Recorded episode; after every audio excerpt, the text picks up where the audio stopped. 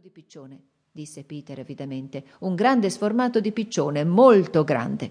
Così la mamma chiese alla cuoca di fare un grande sformato di piccione e lo sformato fu fatto. E quando lo sformato fu fatto, fu cotto. E quando fu cotto, Peter ne mangiò un po', dopodiché il suo raffreddore migliorò. La mamma fece una poesiola per divertirlo mentre veniva preparato lo sformato. Cominciava dicendo quanto fosse sfortunato, ma bravo Peter, e poi continuava Aveva una locomotiva che adorava, con il cuore e l'anima sua vera, e se un desiderio in terra aveva, era di conservarla tutta intera. Un dì, amici miei, preparatevi a sentire, perché il peggio sta per arrivare, così di botto il cacciavite impazzì e la caldaia scoppiò lì per lì. Con faccia triste lui la raccattò e alla mamma la portò, anche se proprio non credeva che lei riaggiustarla poteva. Per coloro che morir nell'incidente sembrò non importargli niente, la locomotiva era per lui tutto, più che di tutti gli altri il lutto.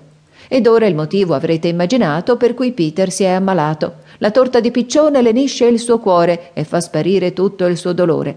Si avvolge in panni caldi e fino a tardi resta a letto, deciso così con passi saldi a superare il destino maledetto. E se i suoi occhi mostrano rossore, è certamente per il raffreddore. Diamogli la torta, di certo accadrà che mai e poi mai la rifiuterà. Il babbo era via in campagna da tre o quattro giorni. Tutte le speranze di Peter di riparare la sua locomotiva rotta adesso si appuntavano su suo padre, sul babbo le cui mani erano così meravigliosamente abili. Lui riusciva a riparare ogni tipo di cosa. Spesso aveva agito come veterinario sul cavallo a dondolo di legno. Una volta aveva salvato la sua vita quando tutti dicevano che erano senza speranza e la povera creatura era stata data per spacciata e perfino il falegname aveva detto che non vedeva il modo di farci niente.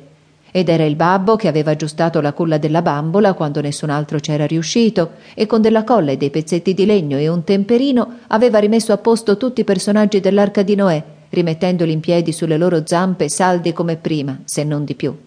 Peter, con eroico altruismo, non disse nulla della locomotiva finché il babbo non ebbe finito di cenare e non ebbe fumato il suo sigaro del dopocena. Questo altruismo era stata un'idea della mamma, ma fu Peter che lo mise in atto e gli ci volle molta pazienza, anche. Alla fine la mamma disse al babbo Ora, caro, se ti senti riposato e rilassato, vogliamo raccontarti del grande incidente ferroviario e chiedere il tuo consiglio. Va bene, disse il babbo, sputate il rospo. Così Peter raccontò la triste storia e fece vedere ciò che restava della locomotiva. Mmm, disse il babbo dopo aver esaminato molto attentamente la locomotiva. I bambini tenevano il fiato. Non c'è proprio nessuna speranza? disse Peter con voce bassa e malferma. Speranza? Ma sì, a tonnellate, disse allegramente il babbo. Ma ci vorrà qualcos'altro oltre la speranza. Una saldatura e una nuova valvola. Penso che sarà meglio tenerci questo lavoro per un giorno di pioggia. In altre parole, ci dedicherò tutto il sabato pomeriggio e tutti voi dovrete aiutarmi. Le ragazze riescono ad aiutare a riparare le locomotive? chiese Peter dubbioso. Certo che sì, le ragazze sono intelligenti come i ragazzi e non scordarlo. Ti piacerebbe fare il guidatore di treni, Phil? Ma sarei sempre sporca in faccia, vero? disse Phyllis in tono poco entusiasta. E mi immagino che potrei rompere qualcosa.